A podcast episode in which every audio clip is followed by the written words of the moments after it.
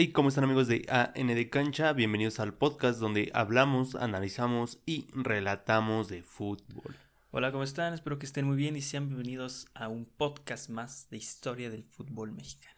Y en esta ocasión les traemos una historia maravillosa de un club nuevo. Casi nuevo, ya se escucha... Eh, seminuevo, ¿no? Seminuevo, es como un coche, ¿no? Un coche uh-huh, seminuevo. Sí. Del dos mil siete al dos mil veintiuno, ¿cuánto tiempo es? Ayúdame rápido. catorce años. catorce años de existencia para los Xolos. Un cholaje que vaya que da envidia para otros equipos. Tiene una identidad muy bonita y es algo que queremos destacar en este episodio. La identidad del equipo, todo lo que lo rodea al equipo de fútbol es muy hermoso, pero ¿a qué sería A N de Cancha sin escarbar un poquito de más? Claro, aquí no nada más damos contexto futbolístico, sino histórico, político y de lo que caiga. Cultural es una cosa... Y Xolos tiene todo y lo tiene muy bien marcado. Ok. Dividido, de manera dividida, pero al final todo está muy marcado.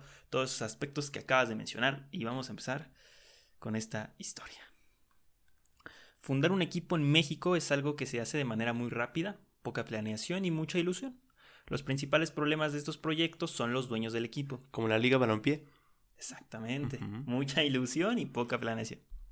De este lado del mundo, los estadios son construidos total o parcialmente por el Estado.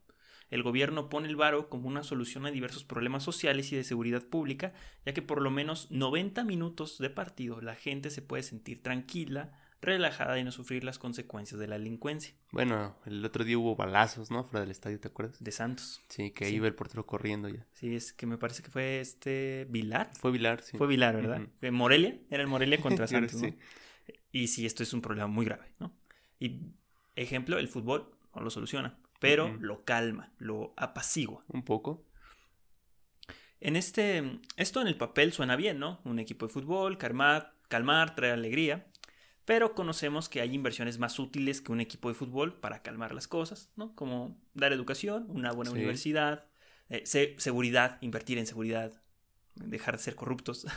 En, no sé, en, en escuelas, clínicas, en lugar de dar estadios, ¿no? Exactamente, inversiones en salud, muchísimas cosas para dar más bienestar que sí. un equipo de fútbol. Pero bueno, así se hacen las Mazatlán. Cosas. Mazatlán. Sí.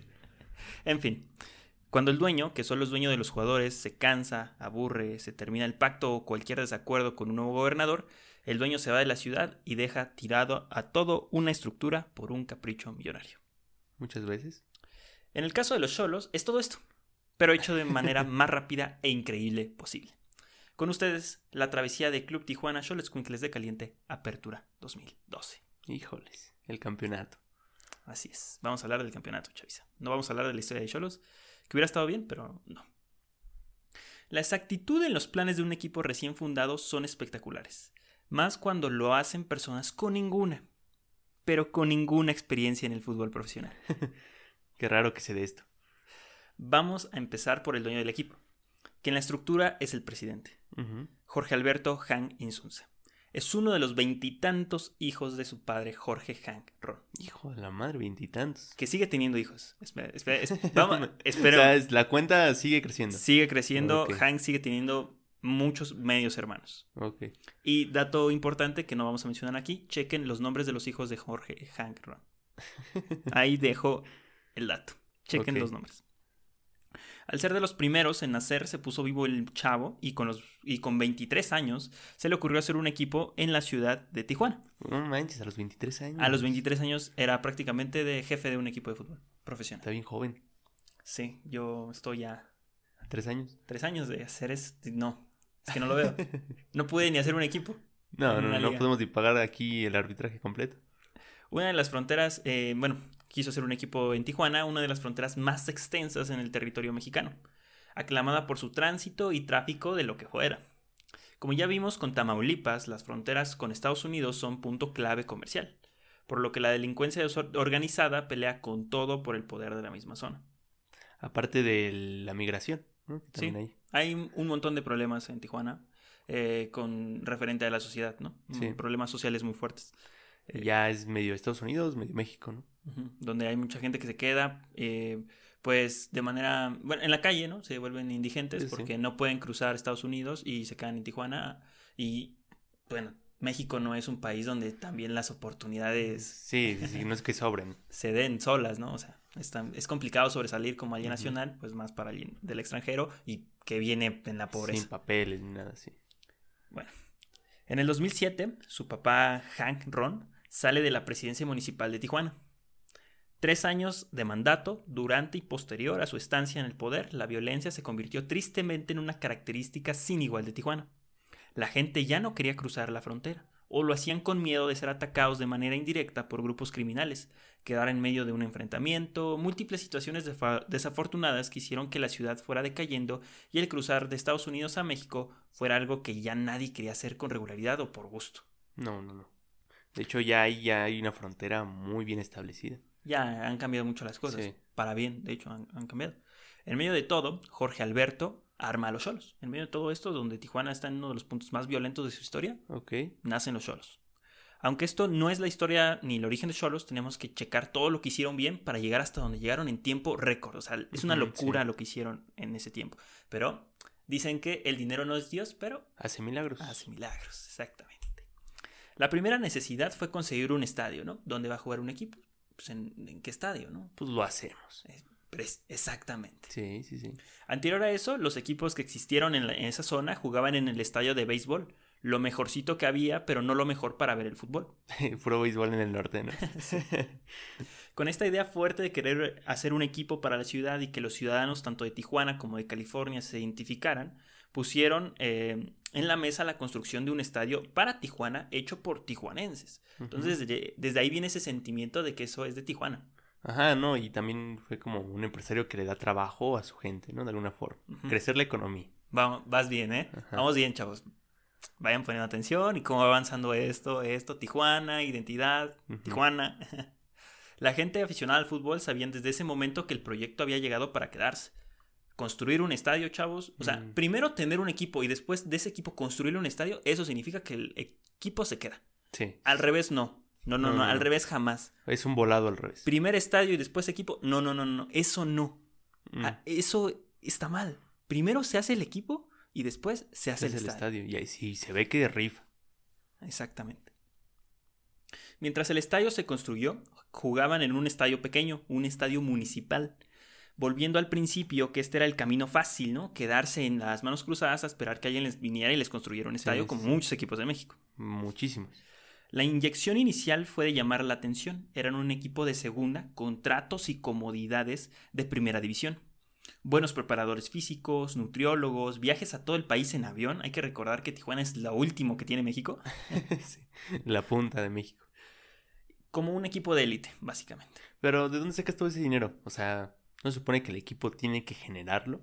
Ahorita vamos a ver, porque había un patrocinador que apostaba mucho por esta... Ah, sí, cierto. Pues tú mismo te... Ah, pues sí. Sí. Es el truco.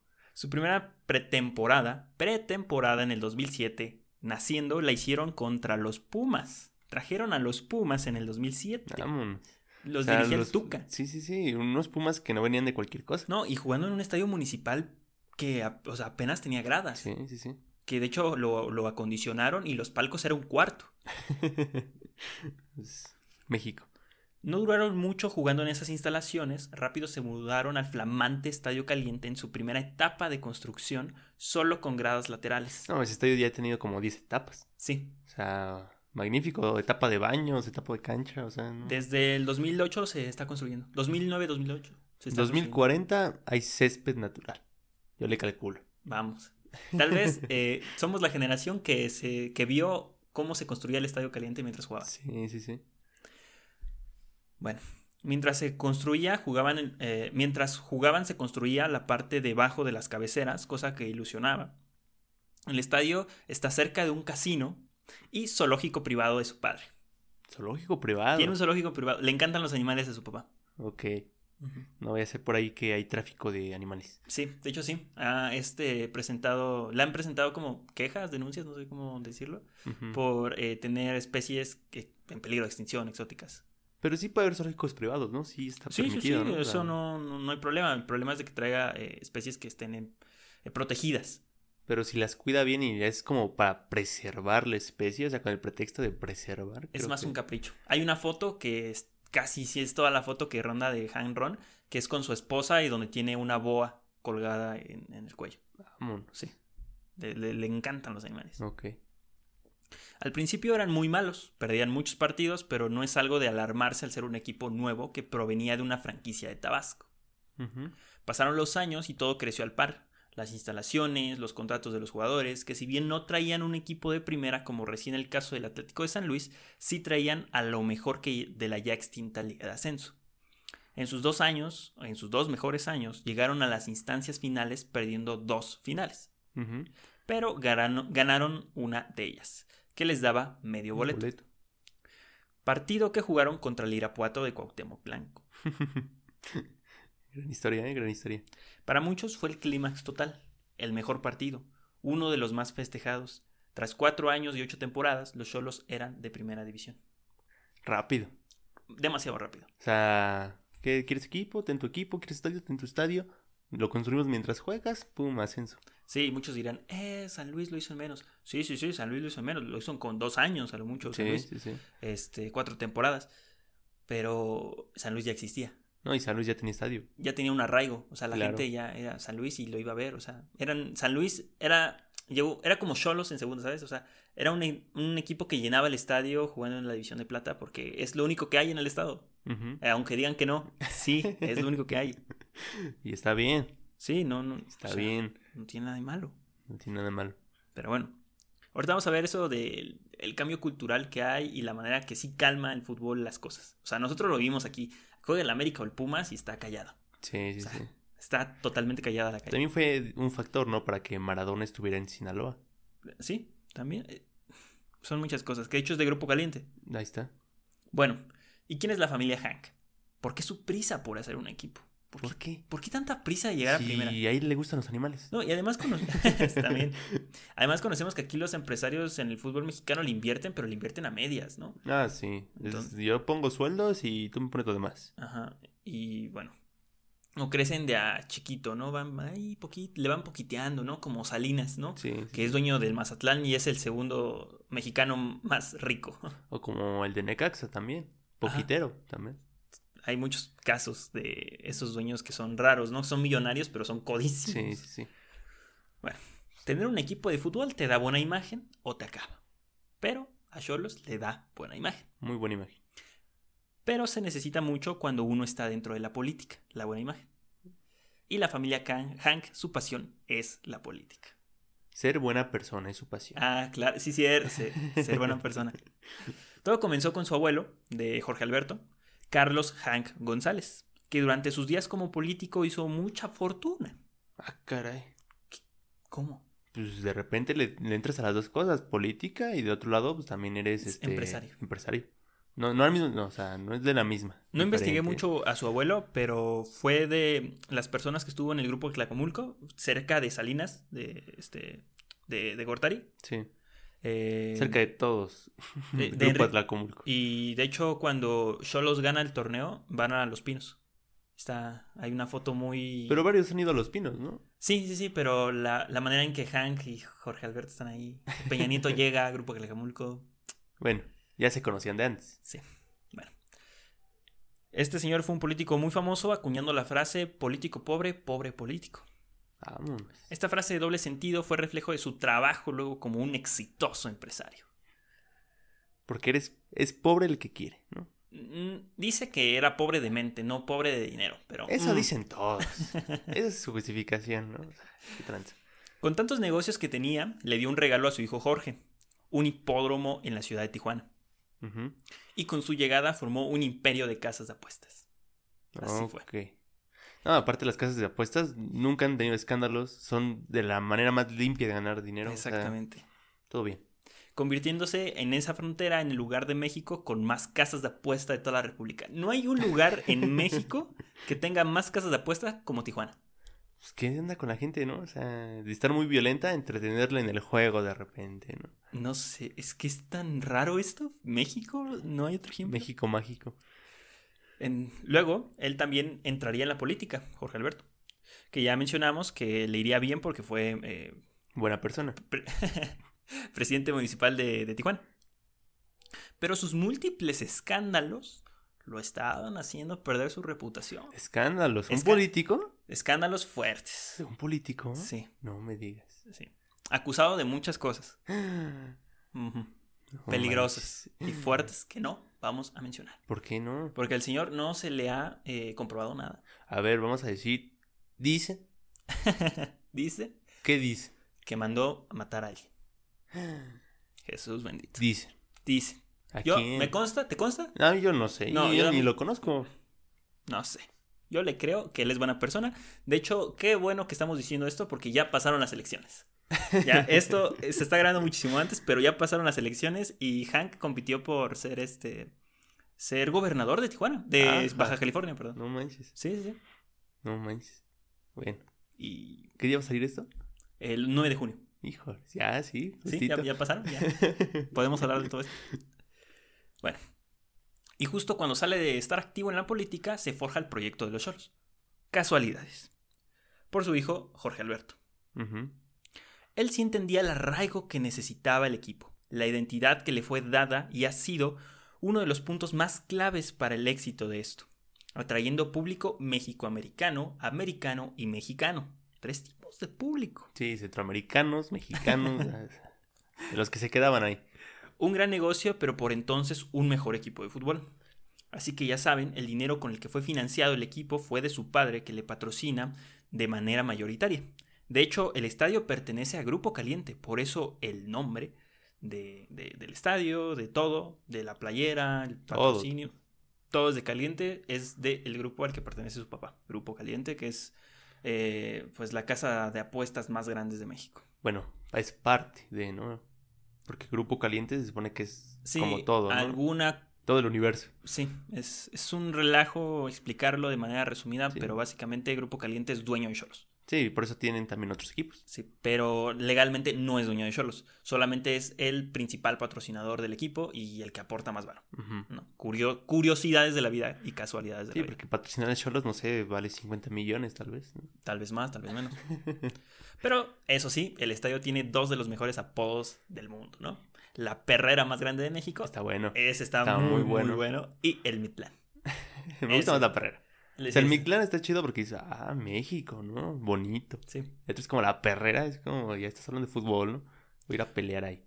Con Xolos en la primera división y de respaldo a una de las familias más ricas de México, continuaron con la segunda etapa del plan. Quedar campeones de Liga M X. Y aquí llega, chaviza, el fútbol. Ya. Ah, sí, sí, sí. El análisis de la plantilla. ¿Qué, qué te pareció este... ¿Esta primera parte? Este, esta mega introducción. Pues está fuerte, ¿no? A ver, escándalos, colección de animales, este, cincuenta mil hijos, eh, diputaciones o no sé qué, este, gobernaturas. Gobernador. Ajá, sí, el sí. Papá, sí. Este, el papá quiso ser presidente de México, pero no, bueno, su anhelo era ser presidente de México, pero era de papá alemán y no, no puedes, mm, no puedes sí, participar. Sí, tus papás, tus abuelos tienen que ser mexicanos, ¿no? A, a, no sé si ya cambiaron eso, pero... Eh, sí, o sea, tus papás, abuelos, creo que sí. Creo tienen... que hasta tus abuelos deben ser mexicanos. Hasta tus abuelos, ¿no? Ajá, mexicanos. Sí. Bueno, en punto, sí, Hank es este, es, es apellido alemán, de Híjoles. Origen alemán, por lo menos. Mm, con razón. Uh-huh. Pero bueno, ya pasamos a lo siguiente. Vamos a analizar la plantilla. Primero voy a mencionar a los que ya estaban en el equipo cuando el equipo ascendió y que llegaron al torneo en primera división en el dos mil doce y tuvieron minutos. Los que no tuvieron minutos, pero sí estuvieron en el equipo, no los voy a mencionar. Ok.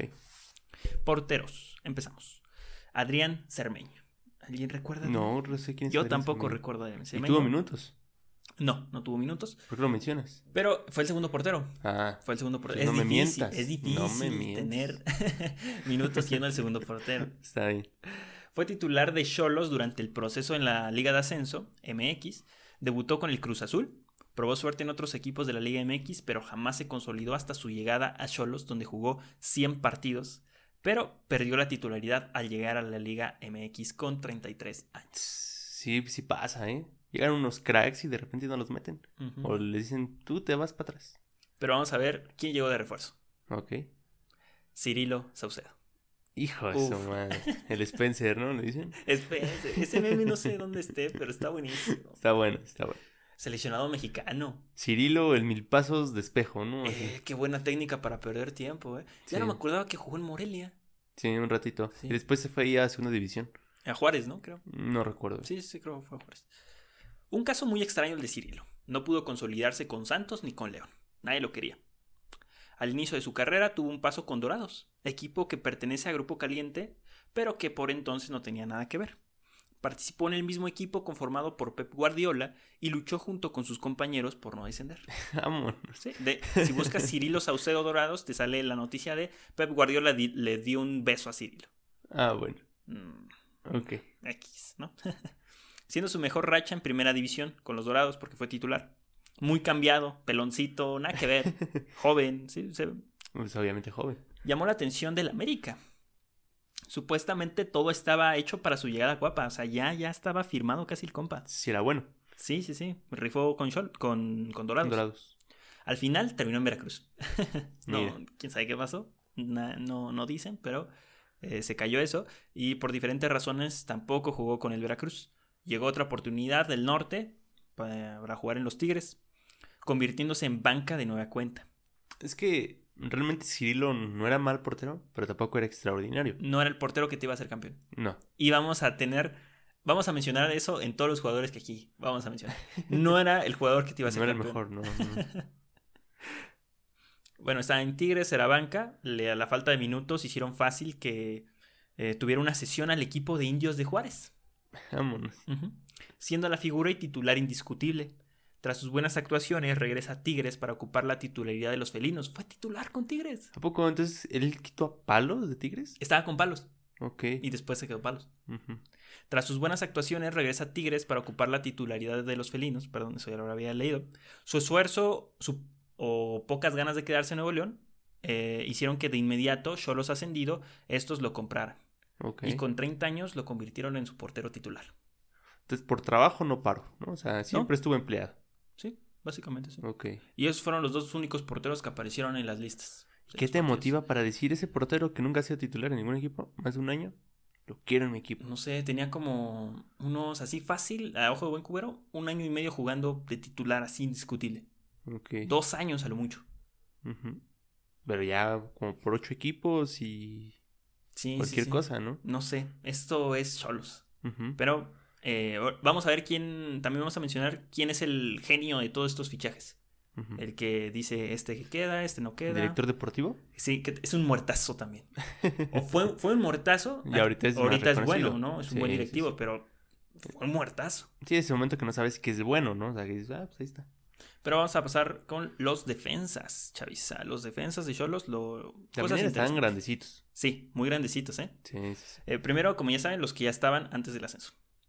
Eh, Javier Gandolfi. Sí, estaba grandecito. El primer caso curioso de Xolos. ¿Por qué? Inició su carrera en el River Plate. Uh-huh. Luego tuvo un par de sesiones por toda Argentina. Encontró estabilidad en el Arsenal de Sarandí, donde ni a él ni al equipo les fue mal, ganando una Copa Sudamericana. Oh, estuvo bien. La misma que le robaron al América por goles de visita. Ah. mm, bueno. En el dos mil nueve llegó a los Jaguares de Chiapas. Esos de Chiapas importando pura cosa de calidad, ¿eh? Pero fue cedido a los Xolos de Tijuana. Los cedieron a segunda división. Sin Qué co- extraño, ¿no? Sí, una cosa súper rara. Ni siquiera lo compró. O sea, si Chiapas no ni tenía defensas, ¿no? Todavía andaba prestando. Quien en su primer año se convirtió en el capitán y líder del equipo. Clave en el ascenso y en la llegada a primera división. Sí, sí, sí. Él, él levantó las, los tres títulos que tiene Xolos, los levantó a Gandolfi. No cualquier cosa, ¿eh? Uh-huh. Número tres, ¿no? Sí, número tres. Eh, vamos con otro, defensa. Joshua Abrego, el Marcelo Fake, uh-huh. eh, un chinito. Debutó en dos mil diez con Xolos, en la antesala para la llegada a la primera. Podía jugar de lateral o de central, o de lo que sí, sí, hacía sí, de falta. Lo que faltara. Si hacía falta un portero, Joshua se ponía. Un hombre con una, con una okay. disposición increíble. Un antifutbolista, o sea, no lo ves y no... Nada, no te pinta nada. Uh-uh. Una gozada como jugaba este hombre, en la mayoría de las ocasiones entraba de cambio a cerrar los partidos. Ese vato que te ayudaba al final, sí, sí, sí. te daba actitud, te daba más ganas de, de, de seguir, cerraba partidos. Como Shaggy Martínez. Ah, algo así, sí. O sea, no era el mejor, pero entraba y hacía diferencias. Eh, continuamos con los defensas. Juan Carlos Núñez. Este tipo llegó a Xolos y se retiró con Xolos. Híjoles. Debutó en una filial de Toluca llamada Atlético Mexiquense. Aunque llegó a participar en el primer equipo, jamás se pudo consolidar en primera división. En el dos mil ocho dos mil nueve, en plena construcción del proyecto, llega este lateral derecho a luchar por el objetivo que por entonces se veía muy lejos a sus veinticinco años de edad. Y a los veintinueve ya estaba en primera. Híjoles. Él vivió todo el proceso. O sea, él pensaba que iba a quedarse un buen rato, ¿no? Sí, o sea, impensable que Xolos se convirtiera en lo que hoy es. Sí, porque hasta esos Xolos no tenían un plantel demasiado bueno para segunda división, de alguna forma. No, era justo. Era normal, un equipo normal. Sí, lo que mencioné, o sea, no eran malos, pero era lo mejor que tenía la Liga de Ascenso, dos que tres refuerzos buenos, uh-huh, que no alcanzaron a llegar, pero eh, no era el equipo... Equipo bomba, ¿no? Sí, no, sí, sí. Pero hacían cosas muy buenas, o sea, buenos fichajes. Hicieron muy buen grupo, ¿no? También, eso es indispensable. Todos se veían que disfrutaban, sí, sí, sí, cañón jugar en Xolos. La gente los disfrutaba ver, ellos disfrutaban de la gente. La química, uh-huh, que tiene que tener cualquier equipo. Sí, sí, sí. No, que Chivas, hijo de la madre. Todos se pelean, hasta los aficionados entre ellos. Sí, sí, sí. Chavos, tranquilos, calmados, aquí todos nos tenemos que apoyar. Sí, sí, sí. Pero bueno, vamos a un corte y continuamos con toda la plantilla de Xolos y el trayecto a la final. Hola, ¿estás viendo o escuchando A N de Cancha?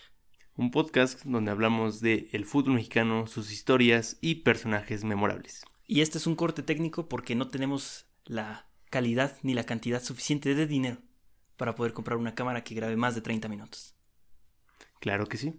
Sí podemos grabar más tiempo nuestra voz, pero no nuestra jeta. Por eso tenemos que parar cada veintisiete minutos aproximadamente. Así es, y por eso es este corte. Pero antes de que le sigas adelantando, te queremos invitar a que te suscribas. Y si nos estás escuchando, a que nos sigas. Y que le des like a este video. Así es. Si nos estás escuchando en Spotify y no eres premium, eh, el audio no será lo mejor. Claro que sí, y bueno, eso ya no es nuestro problema. No, claro que no. Si tienes alguna duda, sugerencia o comentario, ponlo, dinos, lo queremos conocer. Y continuamos para ver cómo es que termina la perrera campeona. Así es. Eh, seguimos ahora con la media, con los defensas que llegaron de refuerzos. ¿Quiénes llegaron? Edgar Castilla. Oh, el gringo. Lateral izquierdo omnipresente en la primera división. Jugó en Santos Laguna, América, Tigres, San Luis, Puebla y finalmente en los Xolos. Ok, entonces ¿Cuál? Xolos todavía se fue a otro equipo, ¿no? Sí, se fue a otro equipo. ¿No fue a Monterrey? Sí, jugó en Monterrey todavía. Ok. Eh, bueno. ¿Jugó en el América? Jugó en el América. Sí. No, pues sí, omnipresente. Con tan solo veinticinco años. No manches, con sí, razón. Sí, sí, sí, este tipo ya había vivido tres vidas y... Nada. Había sí. jugado fútbol. Pieza fundamental en la cancha cuando estaba sano. Desafortunadamente aquel apertura no pudo jugar todos los partidos, pero cuando jugaba lo hacía bien. O más o menos. Ya. Mira, era un lateral que era mejor que el otro lateral. ¿No? O sea. Muy bueno ofendiendo, con muchas deficiencias a la defensiva. Sí. Pero ya tenía experiencia. Había sido campeón con Santos. ¿Eso qué? El único que hasta ahorita que hemos mencionado que ha sido campeón ha sido de liga campeón. En, en el fútbol mexicano. Uh-huh. Seguimos con el siguiente. Pablo Aguilar. Uf. Otro refuerzo dudoso. Ahorita lo escuchamos y decimos, ¡ah, qué buen refuerzo! No, ahorita eh, tú lo ves y es Pablo Aguilar de los mejores defensas extranjeros en los últimos años. Claramente, sí, sí, sí, sin ninguna duda. Pero en el dos mil nueve la cosa era diferente. Porque entre el dos mil nueve y dos mil trece eh, sufrió de una enfermedad llamada púrpura trombocitopénica idiopática. Suena feo. Es una rara enfermedad de la sangre en que las personas tienen problemas de coagulación por baja cantidad de plaquetas. La alta competencia puede ser perjudicial y al paraguayo le recomendaron dejar el fútbol. Así también le pasó a otro jugador del América, creo. Igual sí. de plaquetas. Ajá. ¿O no fue a Darwin Quintero que le pasó mm, algo similar? Ese fue que tenía, bueno, una cosa, un coágulo creo, que se le podía ir al mm, cerebro. Okay. Y lo podía, pues, dejar mal. Pero esto era más... Eh... Sí, otro problema. Sí, básicamente... Un doctor lo entenderá. ¿Nosotros? No.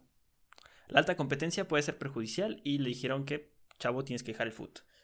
Y así lo contrataron.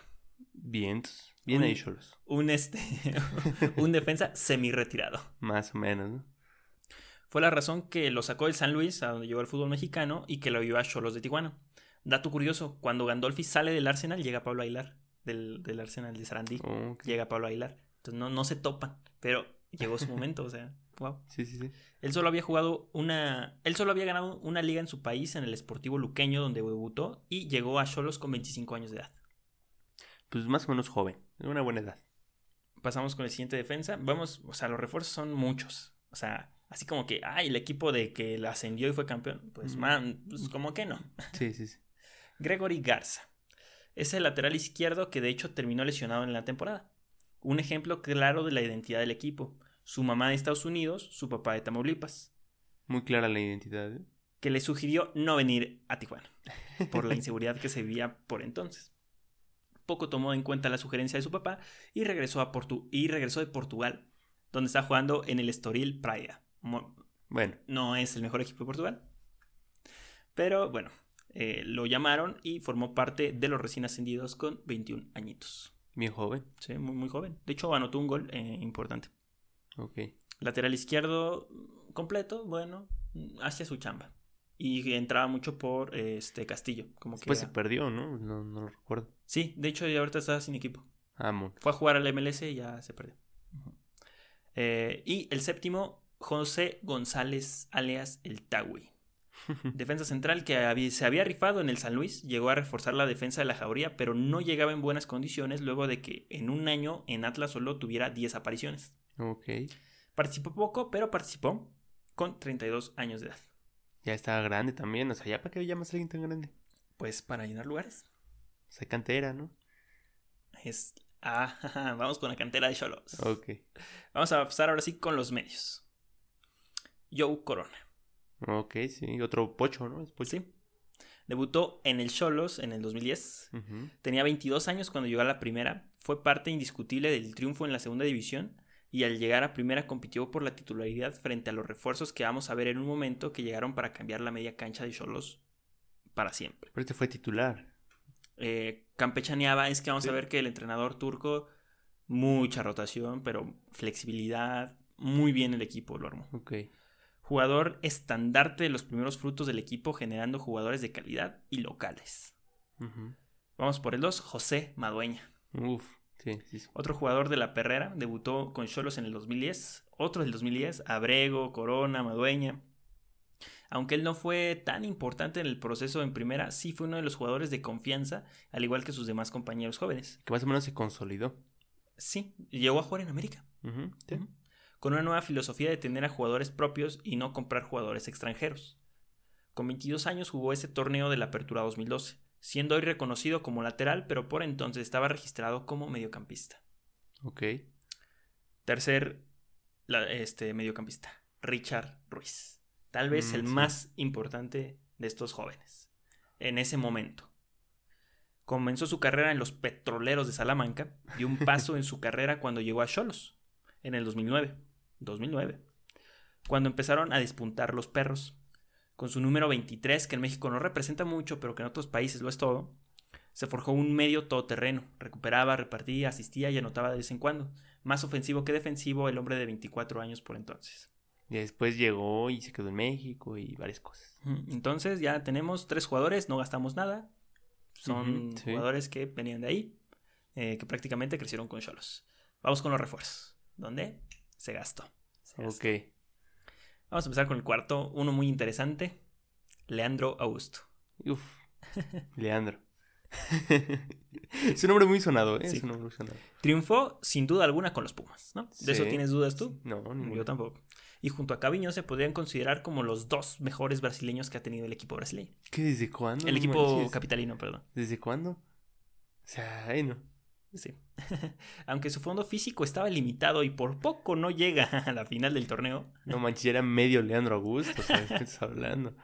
Su creatividad en la cancha era indispensable para llegar a hacer daño al rival siempre que tocaba el balón. Experto en tiros de esquina y fundamental en la táctica fija para poner a competir a sus compañeros. Llegó a Xolos con treinta y cuatro años. Está grandísimo. Eh, recién ascendido Xolos, él llegó. Puede que su llegada se deba a que el dueño en su momento fue aficionado de los Pumas. Mm. Puede ser. Sí, ¿no? ¿no? Sí, más o menos. ¿eh? Sí, o sea. Sí. Tiene algo que ver. Yo digo que sí. Pues sí, ¿no? O sea, quieres más o menos revivir a alguien que, que te hizo feliz, ¿no? Con tu equipo. Y que te puede aportar. Uh-huh. Y de hecho, aportó. Curiosa. Curioso, curioso, curioso. Número cinco, el refuerzo de la media cancha, Arce. Uf, buenísimo Arce. Nos vamos adelantando, pero por mucho el mejor jugador de aquella temporada. Sí, sí, sí. el músculo de la media cancha, rara vez fallaba un pase, sacaba el balón siempre de manera limpia, no se pudo consolidar en sus equipos pasados, o no se le recuerda como el jugador tan bueno que fue, teniendo buenas participaciones con Santos, donde fue campeón, incluso siendo este, bueno, campeón de liga, con Morelia también le fue bien, pero de manera individual, pero toda esa experiencia acumulada se vio reflejada en la Apertura dos mil doce con treinta y dos años de edad. Sí, esa grande. Pero ¿cómo jugaba? Sí, jugaba muy bien. No, o sea, hacía la diferencia en la media cancha. Cañón, cañón, cañón. Mariscal completo. Sí, totalmente. El número seis, Pellerán. Híjoles, no, hombre. Es que era, era tortón, la verdad. Era sí. medio tronco. ¿Medio? Eh, pero tenía actitud. Yo digo que tenía partidos de crack y partidos de auténtico troncazo. Es que no sé qué pasaba. Es que realmente era eso, o sea, de repente veías un partido muy bueno, le veías destellos chidos y de repente decías, ¿qué es este petardo? Sí, o sea, quince patadas, ajá, este, sí, sí. faltas sin sentido, pases malos, uh-huh. pero cuando jugaba bien, era un crack. Claro que sí. Ponía pases de gol, anotaba, recuperaba, nadie lo pasaba, era un central más. Sí, y bueno, también su, fí- su físico entre que lo ayudaba y no lo ayudaba. Escaló en el fútbol argentino, jugando en divisiones inferiores. O sea, jugó en lo más bajo de Argentina y fue ascendiendo. Su clímax en Argentina fue cuando llegó al Independiente, donde se quedó dos temporadas a jugar. Lo máximo que ha estado en un equipo casi casi. Para luego ser llamado a México como refuerzo. treinta años tenía. Uh-huh. Para cuando se le identificó como uno de los mejores recuperadores de la Liga Mexicana. Ay, caray. Uno de sus últimos entrenadores en Argentina fue el Turco. Ah, ah ya todo tiene sentido, tiene sentido. Chaviza, todo, les digo, acá nomás ves el tiempo, el equipo. Sí, oh, sí, sí, ya. Con razón. Uh-huh. Y el séptimo, Jorge Hernández, otro futbolista inestable con sus equipos, debutó en Atlas, pasó por Morelia, Veracruz, Atlante y finalmente llegó a Xolos. Jorge Hernández, no lo recuerdo bien. Eh, un peloncito, mediocampista. Mm. No. Tendré que verlo, pero a lo mejor sí me acuerdo. Eh, el gringo Castillo, pero dopado. Como una Volpa, ¿no? Un hombre de gran ayuda en la media cancha. Eh, mucho oficio le ponía cuando alguno de los titulares no podía iniciar o se le lesionaba a alguien. Él entraba de comodín en la media cancha. Se uh-huh. le, o sea, alguien salía y era el cambio asegurado en la media cancha era Jorge Hernández. El Dueñas. Sí, prácticamente. Uh-huh. En todas las partes de la media cancha llegó a jugar. Okay. Y fue muy importante para darle rotación al equipo, para el Turco, ya que sus medios no eran los más jóvenes. Mm, la media equipo. La media titular, o sea... treinta y dos, Arce. treinta y cuatro, Leandro. treinta, Pellerano. Y todavía los defensas igual de treinta. veinte, treinta y veinticinco. veinte, bueno, la defen- el único grande de la defensa era Gandolfi con treinta y dos, treinta y un años. treinta y uno mm. años. Pablo Aguilar, veinticinco. Núñez, veintinueve. Este, el gringo, veinticinco. veinte, el gringo, veinticinco. Y Gregory Garza, veintiuno. veintiuno. Y entonces, el portero, treinta. Ajá, treinta de Silvio. Vamos ahí armándolo, ¿no? Uh-huh. Delanteros. Lo interesante de los delanteros, raza. Unos dioses, ¿eh? Cracks absolutos. Que de ahí llegó uno que nomás hizo viral ahí como que en un videito. Ah, mira el Neymar, ¿no? Ándale, sí, exactamente. Sí, ¿quién diría que de ahí iba a llegar a México? Sí. Entonces me acuerdo cuando decían, ah, es el Neymar ecuatoriano. El Neymar ecuatoriano. Pero antes de llegar a los refuerzos vamos a llegar, vamos a mencionar los que ya estaban. Ok. Raúl Enríquez. Ajá. Llegó sí. a la fundación del equipo. Él sí. Sí, sí, sí. dos mil siete llegó a Xolos uh-huh. cuando tenía veintidós años. Qué joven. Hasta el ascenso se convirtió en el goleador histórico de la institución y actualmente es el goleador histórico. Sí, todavía juega en primera. Sí. Dairo Moreno es el goleador histórico en primera división, pero de toda la institución, de toda la historia de del Xolos, equipo, es, es Raúl Enríquez. Era el consentido e indispensable de la afición para gritar los goles. Nadie le ha dado más alegrías a la Masacre como el compadre. Okay. La Masacre es, es el la... nombre de la barra de Xolos. La barra. Qué, qué buen nombre, pero un lugar tan pacífico. La Masacre. De, ya existía la Masacre antes de todo. ¿A poco? O sea, antes de Xolos ya existía la Masacre. Sí, sí, sí, yo me quedé igual. O sea, dije, ¿qué? O sea, ¿cómo? ¿Cómo? Uh, um, los equipos que iban a Tijuana, Chivas Tijuana y algunos ah, okay. filiales, eh, la Masacre los iba a alentar. Mm. Y básicamente no iban a alentar al equipo, sino pues iban a echar el ajo. Eran hasta, de Tijuana, ¿no? Ajá, hasta que llegó Xolos y ya. Sí, pues, sí, la Masacre es de Xolos. El número diez estaba reservado para él y lo mantuvo en la primera división, siendo hombre de entera confianza, pero se diluyó en el proceso, pero siempre se comprometió con la playera. Uh-huh. Con veintisiete años jugó el Apertura dos mil doce. Pues ya más o menos joven, todavía le daba. No, o sea, en su mejor tiempo, yo sí, creo que veintisiete sí, sí. años de un futbolista es la madurez plena. Sí, sí, sí. Número dos, Oslina. Este es medio refuerzo. ¿Por qué medio refuerzo? Porque... El no hizo nada, dice. Okay, checa, checa. Chécate esto. El argentino de treinta y cuatro años era un viejo conocido de los Xolos. En el dos mil ocho llegó, pero a él le gustaba pasearse por todos los equipos de la C M X. Es un viejo, ya treinta y cuatro años. treinta y cuatro años. Que por primera vez llegaba a la primera división. Ok. Todos... Todo, todo, todo su recorrido en México lo hizo en equipos de segunda división y cada año cambiaba de equipo. Una locura. Era un delantero de esos raros, de esos que no meten goles. ¿No? Exótico. Exótico. ¿Es? ¿Cómo? Sí, no metía goles. Una okay. cosa bárbara. Bastante cuestionable su calidad y su mérito para llegar a Xolos, pero participó en algunos partidos. Entonces, tiene que, se tiene que mencionar. Raro. Sí, fue parte de ese triunfo. Ajá. Uh-huh. Vamos con los refuerzos de la delantera, ahora sí, los importantes. Ok. Dubier Riascos. Uf. Ay. Híjoles. Ese pelo amarilloso. Ay, ay. De hecho, está muy chido porque se pintó casi el cabello al principio de la temporada.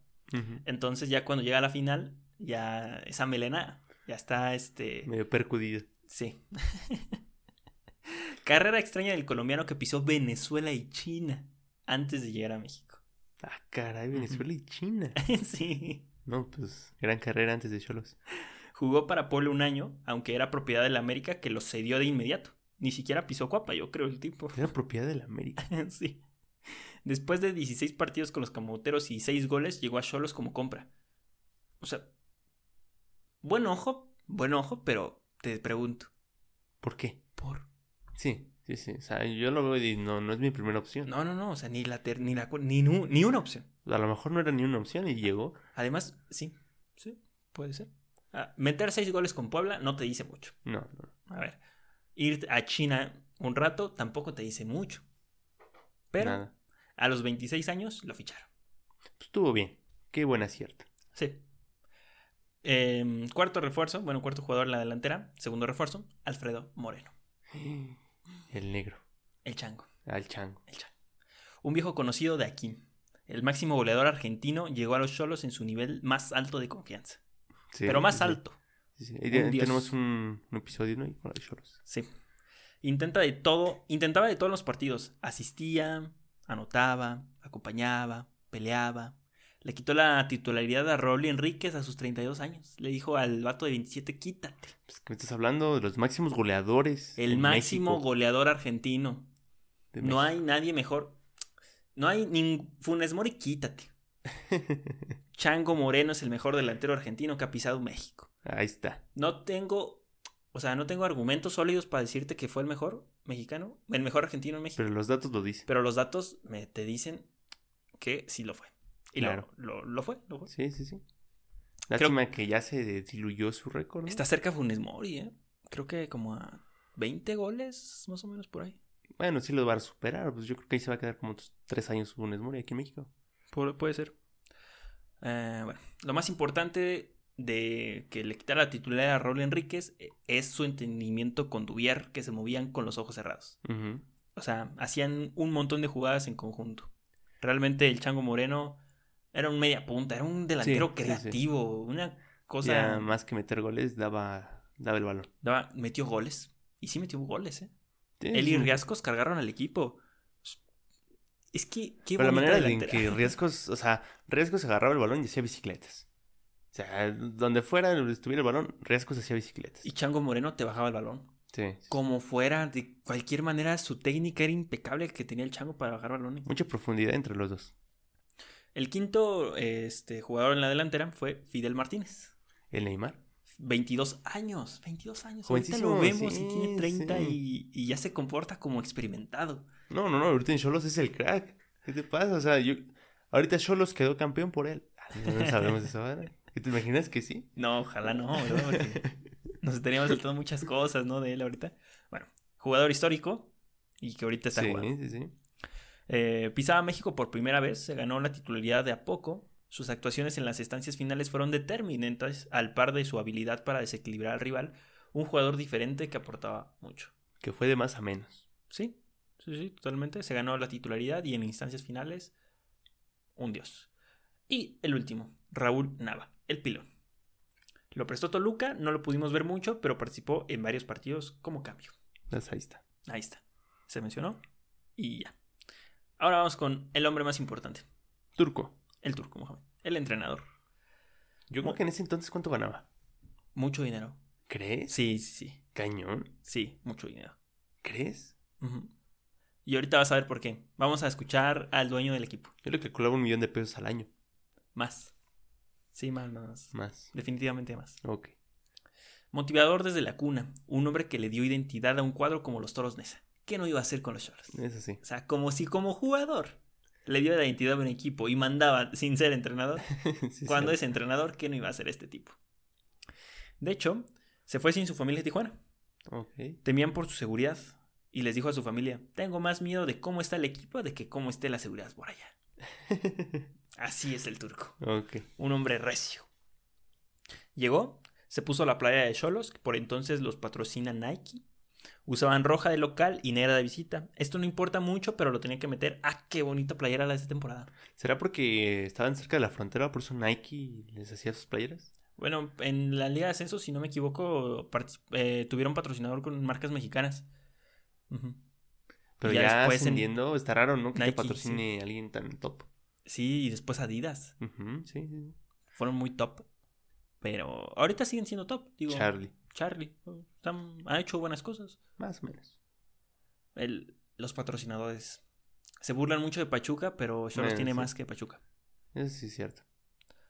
No es, es difícil hacer una playera bonita con quince patrocinadores. Muy difícil. Por entonces tenían pocos patrocinadores. Caliente, Enfrente Limpio. Ajá, ¿sí? eh, Casas Geo en una, en una manga. No recuerdo el otro, creo que era Boeing. Adelante ya no tenían otro. Eso fue después, creo que el de Boeing. Uh-huh, sí. Y tenían sí, la espalda. Tenían manga, espalda. Tecate, me parece, en la espalda. Creo que sí. Y en los shorts traían otro. Ya, cualquier cosa. Como unos seis, siete patrocinadores, la mitad de los que tienen ahorita. El único título que tenía el Turco era el de la B de Argentina cuando pudo ascender a su tan querido Huracán, a la primera división. Había dirigido a Independiente cuando llegó a la frontera. Le estaba yendo muy bien, aunque no ganaba, estaba compitiendo en todos lados y mucha experiencia acumulada. O sea, aparte de jugar la Liga Argentina, jugaba torneos internacionales. Uh-huh. Por eso también cuando llegó a Libertadores, el Turco no fue así de, ah, nuevo. No, no, no, el Turco ya había jugado Libertadores. Ya sabía jugar, sí. Había jugado y había dirigido Libertadores. El esquema que plane- planteó para Xolos durante la temporada fue cambiando. Primero comenzó con una línea de cinco que olvidó de inmediato. La borró, pam, adiós. Para pasar a, para pasar a una permanente línea de cuatro en el fondo. En la media también cambió mucho dependiendo del rival y los jugadores disponibles. Tres o cuatro, ¿no? Ajá. Lo ideal era un cuatro cuatro dos con un recuperador como Pellerán, Arce y Leandro como creativos y un cuarto mediocampista que conectara la media cancha con la delantera. De estos tenía dos como Richard y Corona. Entonces se uh-huh. turnaba entre ellos dos. Arriba los delanteros, Chango y Dubier. Ese era el once ideal, ¿no? Pero también ocupó un cuatro tres tres con una delantera más abierta. Dubier pegado a una banda, pero no tanto. O sea, abierto, pero sí. Leve son. Chango recibiendo de frente casi en el círculo de la media cancha y Fidel abierto por izquierda. Sí. Aquí nos podemos pasar mucho tiempo hablando de cómo acomodaba la media y la delantera, porque era mucha movilidad. Uno. Incluso llegó a meter a Fidel, Enríquez, Chango y Dubier. Así nomás. Para que... cuatro dos cuatro. Vámonos. Prácticamente. Sí. Con Arce y Pellerano en media cancha. Te digo, que era un cuatro cuatro dos, ¿no? Pero agresivamente era un cuatro dos cuatro. Sí, sí. Pero a lo que no le movió fue la defensa. Con dos centrales como Gandolfi, el fuerte... el mañoso, el todo mal. Sí, sí, sí. Y Pablo Aguilar como genio y goleador. Uf, Pablo. Pablo ayudó mucho en la táctica fija, sello del Turco. Claro. Si había alguien que tenía que rematar esas pelotas y tenías era que Pablo. Marcar a alguien, era Pablo Aguilar. De hecho, cuando sí es cierto, cuando el Turco está en el América llega Pablo. Bueno, ahí está Pablo. Ya está y Pablo. También lo hace campeón por, porque era muy bueno cabeceando. Ajá, y anotó un gol en la final. Contra Tigres, si no mal recuerdo, Pablo sí, Aguilar. Eh, un golazo. Pablo, buenísimo con la cabeza. Uh-huh. La media cancha era muy dinámica, difícil perder un balón en la salida con Pellerano. Uh-huh. Sus defensas casi no tocaban mucho entre ellos, como hoy se acostumbra. ¿Qué pasó? Me acordé ahorita que dije, es buenísimo con la cabeza, y me acordé que le soltó un cabezazo a un árbitro. Ah, sí, sí. Lo suspendieron un año. No, seis meses, ¿no? Un año, ¿no? Seis meses, creo. ¿Seis? Lo que restaba del torneo lo, lo suspendieron. Una cosa así. Que los árbitros hicieron este parón. Creo que fue lo que restaba otros meses y creo que otra vez se recompuso. Sí, fue una sanción fuerte. Sí, sí, sí. en un partido de Copa contra Xolos. Contra Xolos fue. No me acuerdo contra quién sí, fue. Sí, fue contra Xolos, un partido de Copa contra Xolos. Eh, pero regresando, la media cancha era muy dinámica. Difícil perder un balón en la salida con Pellerano. Uh-huh. O a veces muy fácil. Sí. Ah. Dependiendo de cómo estuviera Pellerano. Cómo estuviera Pellerano, sí. Sus defensas, sus defensas casi no tocaban mucho entre ellos como lo acostumbran, ¿no? Y no los equipos del Turco, que mucha salida que este, con el balón. Y los uh-huh. centrales tienen que salir con, con, jugando. Pero por entonces tenías a Pellerano. No ibas a salir jugando con Pellerano. Entonces eran más de sacar lo más rápido posible el balón de su cancha. Y ahora sí, en cancha rival, presionar con o sin el balón. O sea, asfixiar, ¿no? Llevar a todo Ajá, tu, sí. tu equipo a la otra cancha. Y abrir la cancha. Sí, muy, muy abierta. Uh-huh. Durante los primeros minutos de los tiempos eran intensos. Así son los equipos del Turco. Primeros veinte minutos del primer tiempo, pam, pam, ataque, ataque, presión. Pero luego, por la misma edad, eran pasivos y llegaban a sufrir a finales de los primeros tiempos y finales de los segundos tiempos. Y por eso es que tenían que trabajar tanto la táctica fija. Precisamente por eso. Uh-huh. El, el Turco es algo que maneja muy bien. Creo que es de los pocos entrenadores argentinos que, que maneja bien así la táctica. Hoy en día ya se tiene... Cal- eh, perdón. La característica de este equipo fue jugar igual de local que de visita. Se sí. lo puedes preguntar a cualquiera de los jugadores. Está, tú, cualquiera te dicen, ese equipo lo que tenía especial, jugaba igual en su casa que de visita. Uh-huh. Pero en su casa tenían la ventaja de que el césped era otra onda. Ahí vamos. La cancha sintética era una ventaja que, queriendo o no, les beneficiaba. Les beneficia. Hoy en día ya se tiene calculado ese bote de balón. Sabes que si juegas contra Xolos tienes que conocer su cancha. Uh-huh. Pero al ser un equipo nuevo, muchos rivales se vieron contra las cuerdas en esa cancha por el bote de balón. Habían pisado pocas ocasiones esa cancha. Claro que sí. El Turco formó un grupo extraordinario. La mayoría de los integrantes del primer equipo jugaban. Todos los que mencioné jugaban, imagínate. Sí. Siendo que no tenían a jugadores de características similares. Todos eran muy diferentes y unos muy tortas, la verdad. Por su misma planeación y rotación, permitían estar cambiando el once de manera flexible. También eso, ¿no? Si tienes a los de las mismas características, no puedes rotar tanto. O sea, no puedes pasar de un cuatro cuatro dos a un cuatro tres tres. Sí. Aparte, tus cambios se limitan, ¿no? Porque nada más das un refresco, pero a lo mejor si vas perdiendo así, pues, ¿qué cambias? ¿Cómo cambias? Exactamente. Ajá, sí. Y lo que tenía Xolos... Tenías jugadores diferentes y con dos cambios podías cambiar el partido. Claro. Y, por último, mención especial a Del Olmo, que los ascendió. Pero no la armó en primera y lo corrieron. Que también estuvo en Pumas. Fue jugador Chale. de Pumas, fue parte del bicampeonato como jugador. Fue parte del ascenso y, pues, bicampeón con Xolos porque ganó la final y ganó Muy la bueno final del ascenso. Sí, sí. Eh, y bueno, pues, ya para irnos a, al corte, chaviza, quiero que escuchen esto. Y ahorita lo vamos a comentar. Pero o sea, vamos a mencionar los directivos, ¿no? Y vamos a empezar por Jorge Alberto, que de él ya hablamos, pero vamos a escuchar cómo motivaba a sus muchachos, los cuales le tenían un gran respeto. A ver. Ahí les va. O tal vez no. Ahí va. Ahí viene, ahí viene.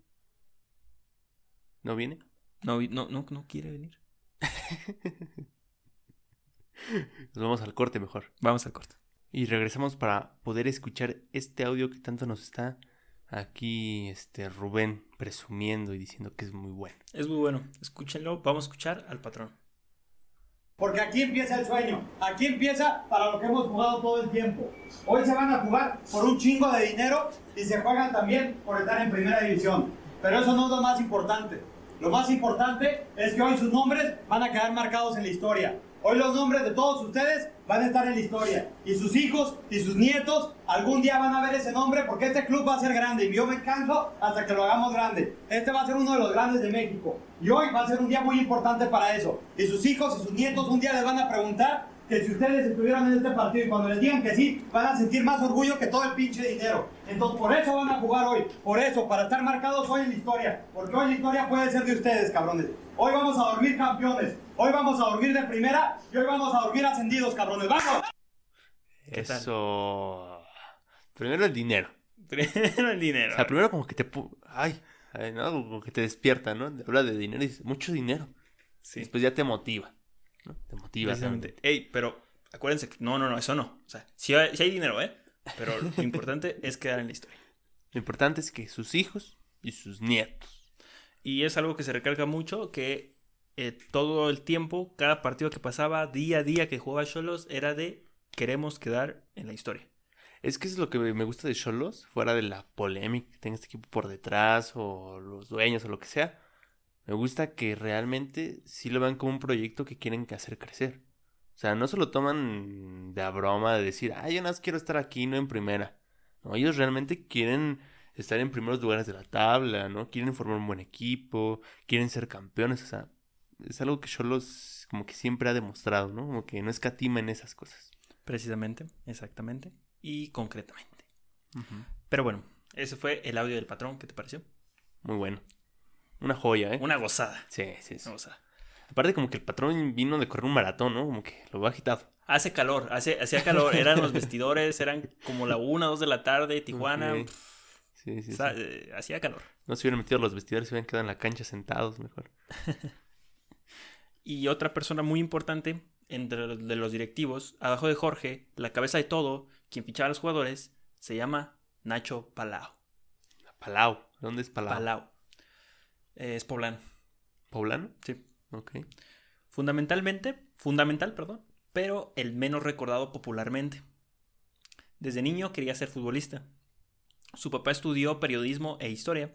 Fue una figura pública y muy reconocida del estado de Puebla por su ocupación en los sectores de cultura del gobierno poblano. Ok. Cumplió su sueño. Jugó, jugó, entre comillas, uh-huh. en equipos como Tigres, Querétaro, Puebla, Necaxa y Cruz Azul. Vámonos. Desafortunadamente para él no llegó a consolidarse en ninguno de Nunca. ellos. Ok. Retiró como portero a los veintiuno, a los treinta y uno ah, años. Ah, era portero. Sí, era portero. Se retiró a los treinta y uno años. ¿Y sin hacer nada? Sí, sin nada, o sea... Ok, no, pues sí.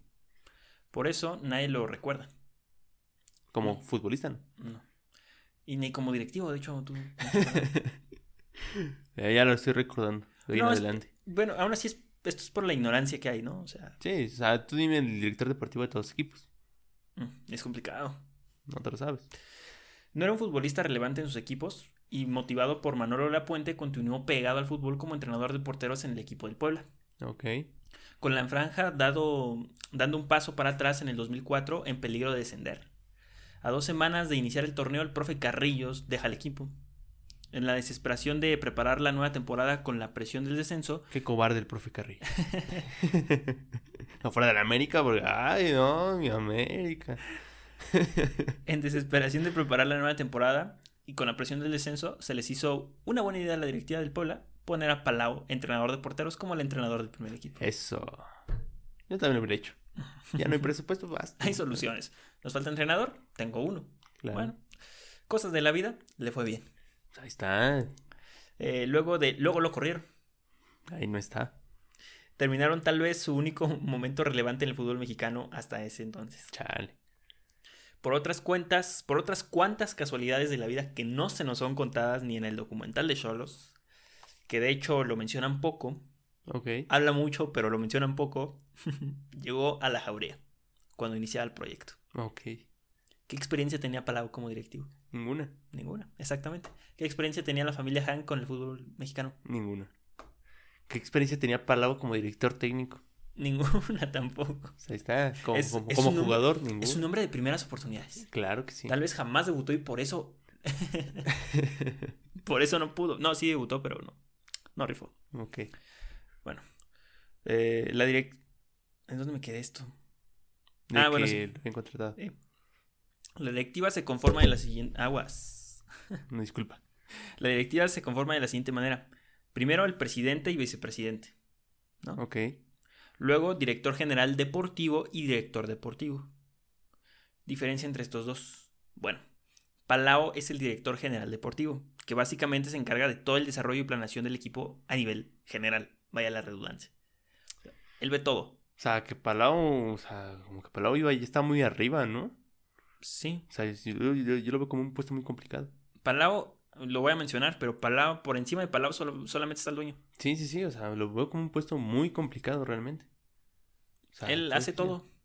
A lo mejor puede que... Bueno, que Hank, el papá de Hank, el otro Hank, conocía al papá de Palau, que estuvo en Puebla. En, en el gobierno. Por el sí, gobierno de Puebla. Puede ser, pero es que su papá fue muy del Estado de México. Su abuelo fue Estado de México, Ciudad de México. Y su papá es muy, muy de Tijuana. O sea, no es de Tijuana el señor, pero siempre ha estado... Pero a lo mejor por el grupo Atlacomulco, ¿no crees? No, no chequé si era priista o no. De hecho, fue complicado eh, encontrar si era el papá de Palau, porque en la Wikipedia del papá de Palau eh, no lo mencionan como su hijo.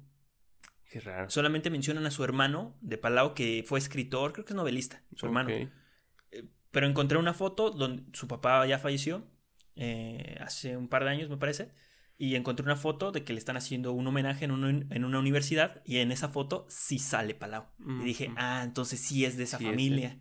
Y ya con eso ya me seguí, porque sí, a, o sea, si ustedes investigan, no hay una línea directa que te lleve a la familia de Palau, sino okay. que sí hay que ver imágenes para saber que sí es parte de esa familia.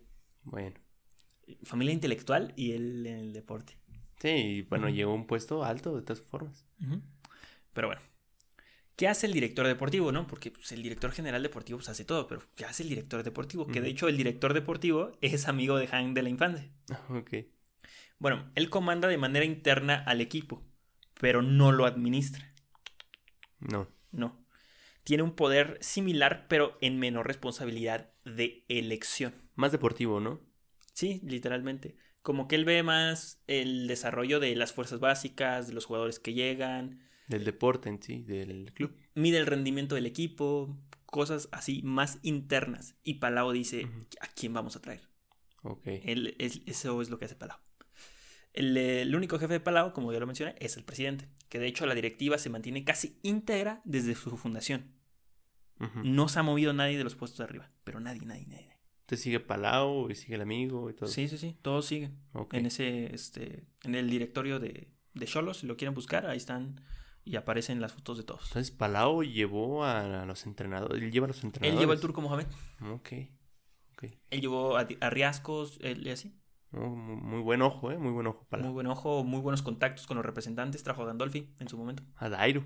A Dairo Moreno, sí. Uh-huh. A Cardona. O sea, todos los jugadores que han llegado a Xolos y que la han, la han roto. Perdón por el ejemplo de Cardona, que no. no, no, no. Pero otros jugadores que sí han llegado a Xolos, como Guido, por ejemplo, que lo trajo el Piojo, pero obviamente pues, ayuda a Palau. ¿Eh? Arango. Arango, sí. Todos esos jugadores han pasado por la, la carpeta, por la Por los ojos de Palau. De Palau. Uh-huh. Y bueno, esos son los actores de este episodio. Todos estos. Uh-huh. Vamos a pasar con los momentos destacados de la temporada. Número uno, el partido que le abre, que, con el que abrieron la temporada. Luego de ser eliminados por Monterrey en los cuartos de final del Clausura dos mil doce. Fue un veinte de julio a las nueve treinta hora centro. Hay que recordar que también en Tijuana jugaban a una... Tenían un uso horario diferente. ¿Una hora qué es? ¿Antes o después? No sé, no, no hay que meternos en problemas. No sé. Pero era, aquí era de noche y allá era de día. Okay. Vamos a dejarlo así. Recibiendo en casa a los Camoteros del Puebla. Abriendo el marcador y anotando el primer gol del torneo para la jauría Fernando Arce. Ok. De hecho, los delanteros se tardaron en carburar. Cerrando la noche, Pablo Aguilar... un dos cero, empezaban con el pie derecho. El segundo momento llegó rápido en la jornada dos. Perdieron de visita en la cancha del Nou Camp en contra del León por una goleada contundente de cuatro cero. Híjoles. Uh-huh. Este encuentro posteriormente se calificó como un accidente, siendo el único partido de toda la temporada que habrían de perder. ¿A poco? Uh-huh. No manches. Sí. Ok. Pero hay ciertas curiosidades del récord de Tijuana que vamos a checar. Es lo que yo... Si fue el único, o sea, sería récord, ¿no? ¿Partidos invictos o algo así? Algo así. Jornada seis. Llevaban tres partidos invictos. Tocaba visitar al siempre difícil Estadio Azteca. El partido estuvo desabrido. Mucha preocupación de ambos bandos que terminó, se terminó rompiendo con un golazo de Pellerano de fuera del área y el único que aportó para su equipo en esa temporada, dándole tres puntos muy importantes al conjunto tijuanense. Cuando regresamos, Pellerano ese día se levantó de buenas. Sí. Ese día dijo, hoy tengo ganas de jugar bien. Jornada doce. diez partidos invictos. Se enfrentaban contra el mejor equipo del torneo, el Toluca, que venía con la misma racha de Xolos. diez ganados, uno perdido. Uh-huh. Aunque no venía con la misma racha de, de invicto, sí venía con los mismos números, por decirlo así. La cancha del Estadio Caliente se encendió para el encuentro que le quitaría la racha ganadora a alguno de los dos. Riascos apareció y metió el gol del gane. Okay. El delantero colombiano estaba encarrerado a tomar su mejor forma como jugador. Desde ahí, agarren a Riascos. Ok, ok. Jornada diecisiete. Continuó el invicto por quince fechas. Híjoles. Cerraban de visita en la siempre fácil cancha de las Chivas. La neta. Nadie tiene miedo a estar. Es que... ay, las Chivas. Guadalajara se jugaba su pase a la liguilla con el peligro más inminente de Santos Laguna empatado en puntos con ellos. Xolos quería amarrar el segundo lugar porque León venía detrás y Toluca se despegaba por diferencia de goles. Seis goles tendrían que anotar para pasar la diferencia, entonces tampoco era viable, ¿no? Es que también León traía un equipazo. Sí, y León recién ascendido. Uh-huh, sí. El Chango Moreno anotó el gol más rápido del torneo. Ok. Registrado anterior al minuto uno de juego. Sí, Chango es hombre de récords. Sí. ¿No? Cuando en un pase al, al espacio le ganó la posición... Eh, ganó la posición entre los centrales, bajó el balón con la nuca y definió por encima del arquero una pintura de gol. Un golazo. Así votando, vio el arquero adelantado. Vámonos. Sí, me describiste un golazo. Riascos, segundos después, al minuto dos registrado, cerró la campaña con triunfo de los Xolos. En dos minutos acabaron con las Chivas y quedaron invictos durante dieciséis. Eso suena muy feo, ¿no? Que en dos minutos acabar con un equipo. O sea, así de consistente eres, ¿no? Dos, Dos minutos, minutos ya. Ganamos el partido, vámonos, chavos. Ok. Bueno, Chivas terminó calificando y Xolos terminó amarrando su segundo lugar. Y todos felices. Estuvo bien. Vamos a pasar con las estadísticas. treinta y cuatro puntos, nueve ganados, siete empates y uno perdido. Buenos puntos. No cayeron de local, pero no fueron el mejor local. Ok. el, fue Toluca que sacó veinte puntos por los dieciocho de Xolos. Oh, vaya, vaya. Toluca tampoco cayó de local. Aunque solo perdieron un juego de visita, no fueron los mejores visitantes. No, no. Fue América, que sacó diecisiete puntos por los dieciséis de Xolos. Ok. El América no perdió ninguno de sus encuentros de visitante. La quinta mejor ofensiva con veintitrés goles a favor. No eran los mejores anotando, pero eran los mejores defendiendo con quince goles en contra. Más o menos, ¿no? Pero, o sea, sí fue la mejor. Fue la mejor defensiva. Por la rela- o sea, también empató con otros en la, me- en la mejor defensiva, pero al tener más goles en la tabla de goles, o sea, la diferencia aumenta y hace que te posiciones mayor en la, en la tabla de eh, mejor defensa. Que hasta eso, o sea, Xolos, yo creo que lo más flojo que se le podía ver a ese equipo era la, la defensa. Sí. Y aún así logró sorprender. Y por ocho partidos se mantuvo la portería en cero, gracias a Cirilo, que las calculé, los vi y solamente la cajeteó en dos ocasiones. Ok. Así fuertes que digas, no manches, Cirilo, maje, dos. Sí, sí, sí, o sea, Cirilo eh, era mucho de cajetear. O sea, cuando le metían gol era porque era culpa de Cirilo, la verdad. Los goleadores fueron Dubier con ocho goles en el torneo, seguido de su dupla con el Chango Moreno con cinco. Ok. Cirilo, Gandolfi y Arce fueron los indispensables, no rotaron en todo el torneo. No manches. Uh-huh. No, es que Arce, ¿cómo lo movías? Sí, no, también. O sea, lo entiendo perfectamente. El Niguilla para los cuartos de final y con nuevo criterio de desempate, los goles de visita. Este fue el torneo donde los goles de visita se registró como el primer criterio de desempate y luego el lugar en la tabla. Uh-huh. Tenían que ir al Tecnológico de Monterrey. Cancha en el torneo, en el que en el torneo regular empataron a un gol. Ok. Con drama al ochenta y siete, un gol de Gregory Garza, producto de una mala salida de balón que ataja a Jonathan Orozco tras un tiro de Riascos. Jonathan Orozco ahorita juega en Xolos. Sí. ¿Quién iba a imaginar eso? Con el número uno. Sí. Xolos juega con tenis rojos por una cábala, chavos. No hay nada especial, no hay multa, no hay nada. Cábala. Ok. Simplemente cábala. Dicen que hay un reglamento interno, interno, donde si no los usas puede ser motivo de alguna sanción. Que ya vimos, bueno, según Jürgen Damm en Tigres, te castigan de cualquier cosa. Sí, ¿no? Sí, los reglamentos internos que tú firmas como jugador, este, pues es que es muy, muy, ¿cómo decirlo? Eh, Mucho de respeto. No, muy íntimo todo, okay, eso. O sea, no, no sobresale. Realmente, uh-huh, no pasa nada, pero sí es un reglamento interno que se tiene que respetar entre los jugadores, uh-huh, que lo han firmado. Eh, bueno. Eh, Jonathan Orozco despejó mal el balón, deja viva la pelota y el lateral izquierdo terminó por anotar el gol de visita. ¿Y quién diría que hoy en día despeja mal el balón, pero con Xolos? Despeja mal. Maldita sea Jonathan Orozco. Sí. Ya. Desde deja ahí, de equivocarte. Xolos uh-huh. regresaba a casa con una ventaja pequeña, pero buena ventaja. Un ah, golecito y de visita. Sí, sí, sí. La vuelta estaba siendo un partido abierto. Xolos jugaba como si no tuviera esa ventaja. Tal fue el, su hambre de seguir compitiendo que al cincuenta Pablo Aguilar anotó su cuarto gol del torneo, asistido por Leandro Augusto. Vámonos. Basanta anotó el del descuento en el tiempo agregado. Xolos está en semifinales y cobraba venganza de aquella eliminación propinada por los Rayados el semestre pasado. Cuando Basanta aún podía correr. Cuando Basanta jugaba, ¿no? Ya. Sí, sí, sí. Es que suena tan cerca, pero ya está tan lejos. Sí, está muy lejos. Lo que son las cosas. Le tocó jugar la serie de semifinal contra el equipo con el que no había podido ganar en todo el torneo. Amor. El León. Y ahí se ponía difícil la cosa. Sí. El equipo de Gustavo Matosas recién ascendido. Un duelo interesante que en cancha ajena fue perdido. Dos goles a, dos goles a cero, muchas llegadas de Xolos, pero poca claridad. Casi el chango se anotó un gol de chilena acá. Otra de otro mundo. Mientras que León, con el apoyo de su gente, muy importante, y un fútbol muy ofensivo, concretaron los dos, las dos más claras. Matosas llegaba a una cancha difícil, la cancha del Estadio Caliente, a dos mil setecientos cuarenta y nueve kilómetros de distancia de su gente. No manches. Sí. Tocaba sufrir en el Mitlán. Los Esmeraldas se metieron en, un, en su terreno de juego todo el partido. Raro, ¿eh? Raro, porque Matosas, él no sabe hacer otra cosa más que ir para enfrente. Sí. La ventaja que tenían de goles de local no era la mejor para plantear un partido de esa manera. No, son nada. Goles de local, ¿no? Uh-huh. De visita, sí, te lo defiéndelo. No, no es una goleada.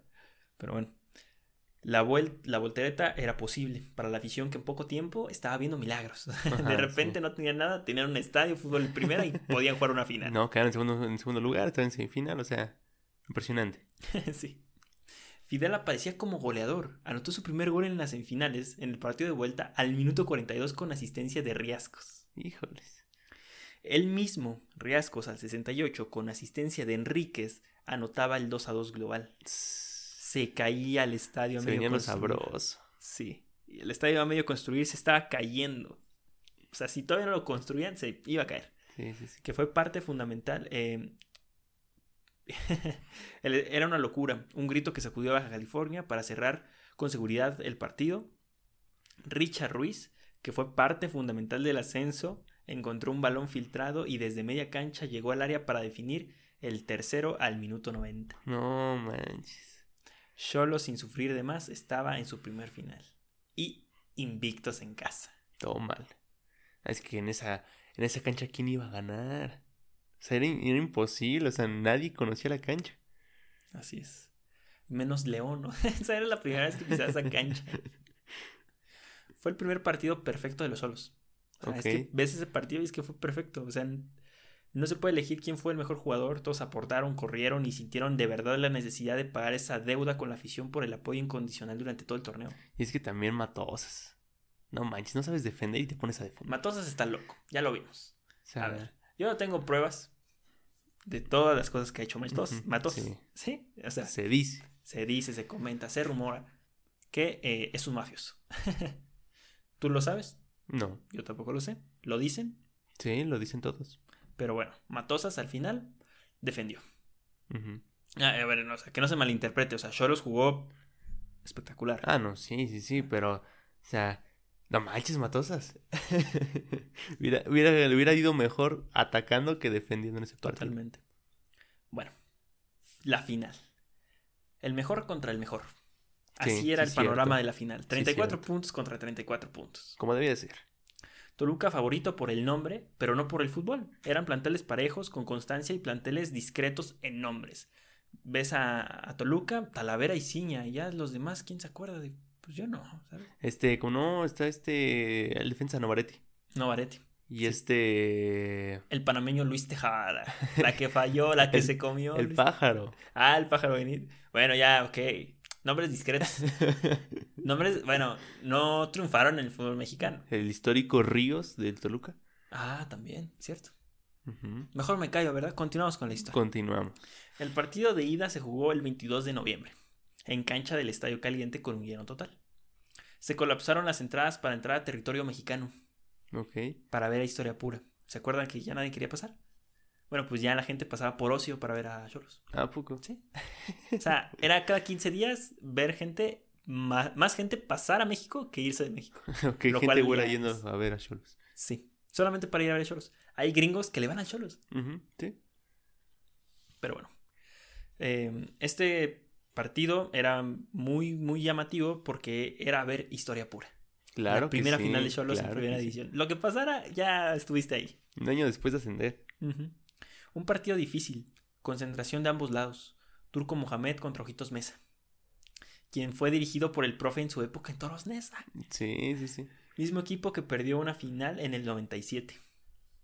Partido con mucha mística, o sea, hasta los entrenadores tienen que ver. Uy, no sé, está muy emocionante esto. ¿eh? El Ojitos, no sé, se metía en vinagre, no sé qué pasó con los Ojitos, que ahí se ve igual que ahorita. La Masacre y compañía pudieron gritar dos goles aquella noche. Uno de Fidel, el segundo del torneo para él. La segunda anotación fue para Pablo Aguilar. Su quinto gol del torneo. De cabeza. Uh-huh. Igual que el Chango, anotó los mismos goles que sí, el okay. Chango, que era el delantero. Eh, un, galón, un balón a balón parado en, en casa, que ya vimos que un fuera de lugar, pues la toma, dice que no, pero pues también no es la mejor toma. No, pero nosotros vimos más o menos y... y pareciera que Pablo Aguilar entra en línea. Entra en línea, ajá. Turco tranquilo en la banca, consciente de que le faltaban noventa minutos más. El gol de Toluca cayó a los instantes posteriores de la primera anotación de los locales. Un error en la defensa del gringo. Sí, que sí, sí. No alcanza el balón y hace una tontería. Sí, pues ya vimos que el gringo no sabía defender. Sí. La serie final estaba abierta. Y vámonos dos mil seiscientos noventa y seis kilómetros en avión. A la capital del estado más poblado de México, Toluca. Ok. No, o sea, Toluca no es la capital más poblada, sino el estado de México es el lugar más poblado. Sí. Aquí las palabras se pueden confundir. Eh, jugaba el dos, eh, el dos de diciembre en el estadio Nemesio diez. Las acciones comenzaron muy flojas. Mucho nerviosismo de Xolos por ganar. Y de parte de Toluca, mucho nerviosismo de perder contra el nuevo. No sí, podías no. perder contra el nuevo. Y ibas perdiendo. Sí. Era por de todo. Bueno. Eh, lo más interesante que pasó fue una expulsión no marcada por Chacón. Donde no Gand- manches. Donde Gandolfi le arranca el tobillo así. O sea, qué tranza con esa entrada de lucha libre, ¿no? O sea, no, no, no, no, no, impresionante. Y Chacón como que, ay, no la vi. Déjale, saco amarilla, ¿no? Nomás. Sí. Y todavía lo más increíble es que Pellerán nos acerca. Y no recuerdo con quién está hablando de Toluca, pero él hace la seña así como que nomás le dio un llegue. Ah, no, un rozón. Pellerán. O sea, ese... Con las dos piernas, creo que le dio al, mar, al pie, o sea... No, no, de milagro Ciña está vivo. Sí, sí, sí. No digamos lesionado, vivo. Sí, no, no. En el segundo tiempo el Turco optó por sacar un delantero como el Chango para poner a Richard Ruiz, quien ya había jugado una final con Xolos, la del ascenso. Sí, claro. Otra vez, pelota parada, cobrado por el tijuanense Fernando Arce. Pegaba directamente en el poste derecho de, la, de Talavera. Richard entra solo al rebote, con un calcetinazo define, poniendo a la jauría delante por dos anotaciones. Sí, le pegó... Horrible. Fatal, sí, sí, sí. Pasó un minuto para que un contragolpe de Riascos terminara en las redes tras dejar a Talavera parado. En los dos goles, Talavera se quedó parado. Sí. Corre... Sí, cierto. Tanto en el tiro como en el Ajá. remate, Talavera... Es que no pudo hacer nada. No. Bueno... Riascos corría a la banda para mearse enfrente de la barra local. O sea, ya. La, o sea, locura total. Déjame meo, dice. Sí. De hecho, es muy mítica esa imagen donde va corriendo y la gente le tira chela y hasta del hocico. O sea, es que Riascos. Sí, qué loco. O sea, sí, qué loco el gol. Maravilloso. O sea, cómo disfrutaba cuando anotaba gol. Qué loco. O sea, ¿y cuándo se repitió eso? Jamás. O sea, no. Por eso hay que disfrutar el maldito momento, ¿no? Pero bueno. Eh, Xolos, campeón. El Estadio Caliente se llenó para ver el partido en Tijuana. Eh, mismo estadio que se quedó lleno hasta la llegada de sus nuevos ídolos. No manches, o sea, ahí se quedaron. Hasta las tres de la mañana. No manches. Sí, sí, sí.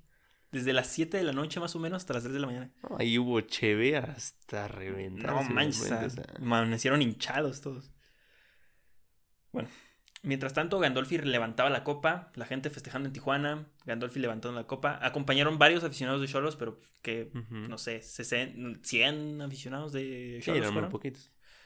Turco lloraba por la pasión que le tenía al deporte, más la siempre presencia de su hijo Farid. se vio se vio un poco conmovedor, conmovedora la imagen y chistosa a la vez porque... Estaba gordito Mohamed sí, y está entra gordito. llorando. Entra así. llorando y, sí. y corriendo así. Sí, pero el Turco, o sea, llora mucho. Pero muy bonito. Sí, sí, el Turco llora mucho porque... El sentimiento de lo que le ha pasado en su vida. En su vida, la, el fallecimiento de su hijo en un accidente, mm, sí. cuando fue a un mundial de fútbol, o sea, es que... Ya cumplió sus promesas, ascendió el Huracán y hizo... Campeón de Monterrey. Monterrey. Uh-huh. Sí. Cañón. Qué fuerte, ¿no? Sí, cañón. Y, pero aún así... eh, la entrevista que le hicieron es muy actual y dice que la mayor gloria que ha vivido ha sido la de Xolos. O sea, que jamás ha sentido tanto, tanta emoción con un grupo de jugadores como lo fue con Xolos, que es único eso. Es que imagínate, o sea, llegas de en un proyecto nuevo y un año después, a, en los primeros seis meses, estás cerca de la final. O sea, te quedas en el camino. Uh-huh. O sea, en la segunda temporada, segundo lugar, de los mejores de, de, de la liga. Invicto en local. Ajá, o sea, y todavía quedas campeón con el plantel que tienes ante el Toluca, que tenía diez, eh, nueve campeonatos, creo, ¿no? O diez ya. No ya tenía, tenía diez campeonatos. No, o sea, impresionante.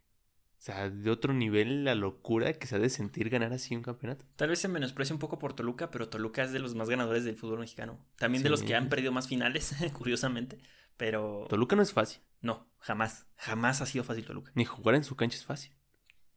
Es que ese día fue de noche, tal vez a las doce le hubiera pasado lo mismo que le pasó a Cruz Azul, a Santos. Ese es el truco. El truco es también jugar. También perdieron una final contra Santos de noche. Eso sí, puede ser, ¿eh? Pero vamos al último corte y ya regresamos para cerrar este episodio. Hola, ¿estás viendo o escuchando A N de Cancha? Un podcast donde hablamos de el fútbol mexicano, sus historias y personajes memorables. Y este es un corte técnico porque no tenemos la calidad ni la cantidad suficiente de dinero para poder comprar una cámara que grabe más de treinta minutos. Claro que sí. Sí podemos grabar más tiempo nuestra voz, pero no nuestra jeta. Por eso tenemos que parar cada veintisiete minutos aproximadamente. Así es, y por eso es este corte. Pero antes de que le sigas adelantando, te queremos invitar a que te suscribas. Y si nos estás escuchando, a que nos sigas. Y que le des like a este video. Así es. Si nos estás escuchando en Spotify y no eres premium, eh, el audio no será lo mejor.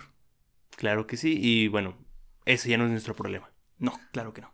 Si tienes alguna duda, sugerencia o comentario, ponlo, dinos, lo queremos conocer. Y ahora sí regresamos para ver qué terminó este festejo. En una breve entrevista que en cancha le hacían al Turco, decía, ganamos, lo merecemos porque somos los mejores. Uh-huh. Efectivamente, eran los mejores, lo decía el trofeo que viajó con ellos en la madrugada a Tijuana.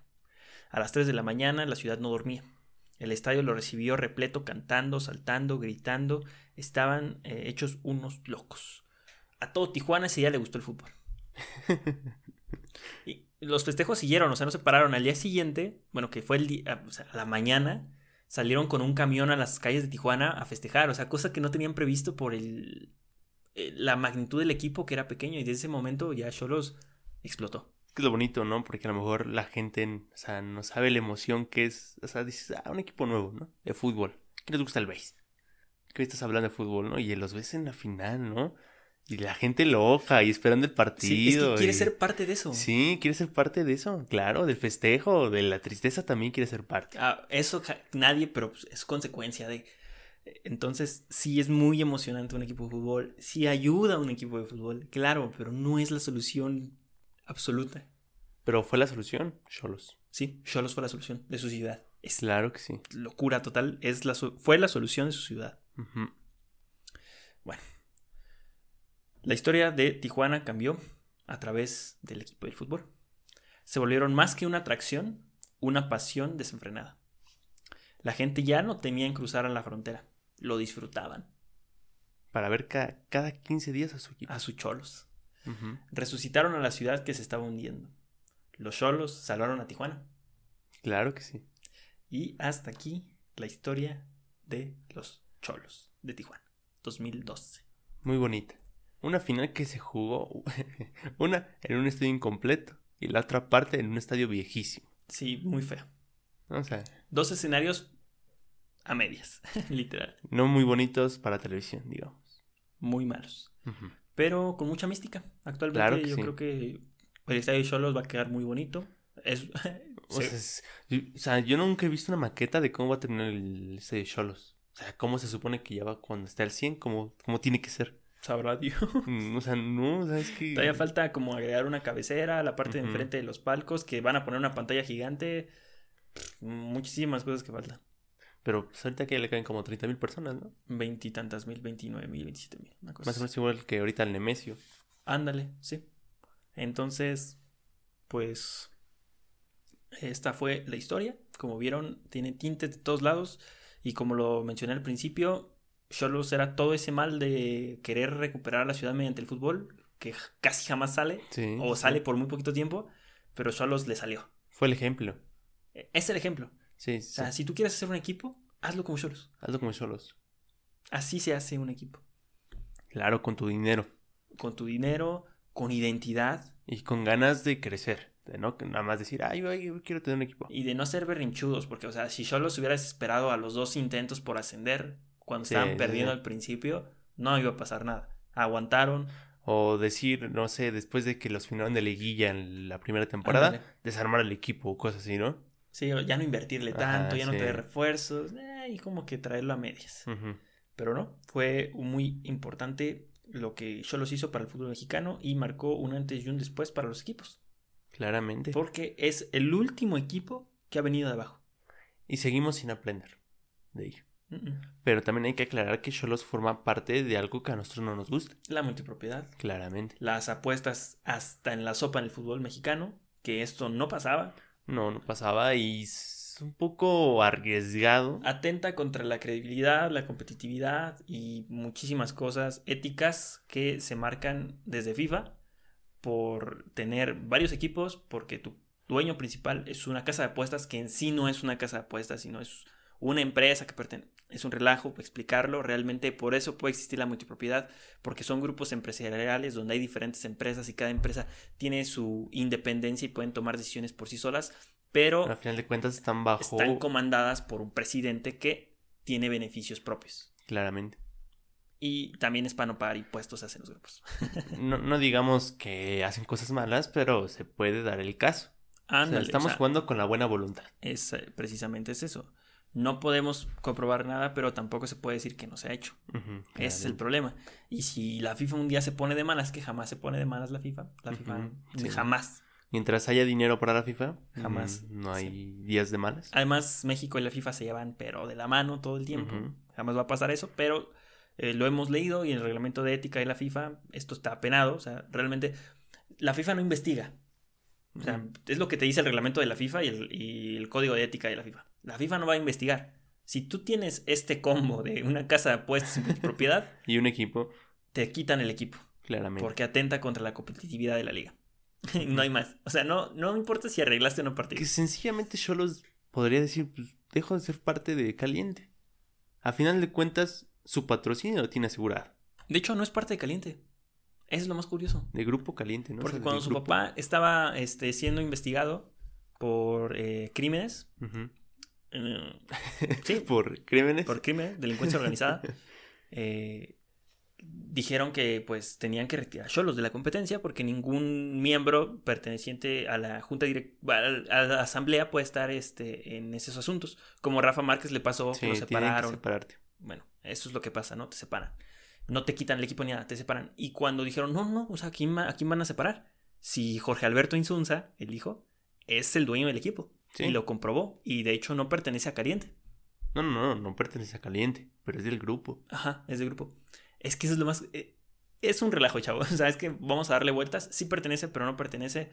Todos sabemos a lo que lo, lo que pasa. Como está administrado. Pero te decía, o sea, se puede separar el hijo. Decir, ah, yo voy con mi equipo. Pero sabe que su papá lo va a seguir patrocinando. De alguna forma, o sea. Y que patrocina toda la liga ya. Claramente. Otra o sea, cosa. Llegó a la playa de Chivas. Sí. De hecho, o sea, ya pensándolo ahorita bien y así manejándolo de una manera más desmenuzada, fue una entrada para su papá en el fútbol mexicano y hacerse de amistades. Claramente. Para poner su casa de apuestas y adueñarse de las apuestas del fútbol mexicano. Hay gente poderosa en el fútbol mexicano. Es que Caliente ya se adueñó de las apuestas del fútbol mexicano. Claro. Totalmente. Sí, sí. Del casino online, de todo eso. Caliente ya, ya está. Sí, es el primer lugar. Pero bueno, hay que recordar siempre lo bonito de esta historia. Xolos es campeón. Ah, sí, Xolos es campeón y lo hizo de manera limpia. Campeonísimo. Limpia, limpia, limpia. Eso, y espectacular. Que no nos quede duda. Uh-huh. Limpiamente fue un merecido campeón. Y hasta aquí. Pero les haya gustado, les haya entretenido.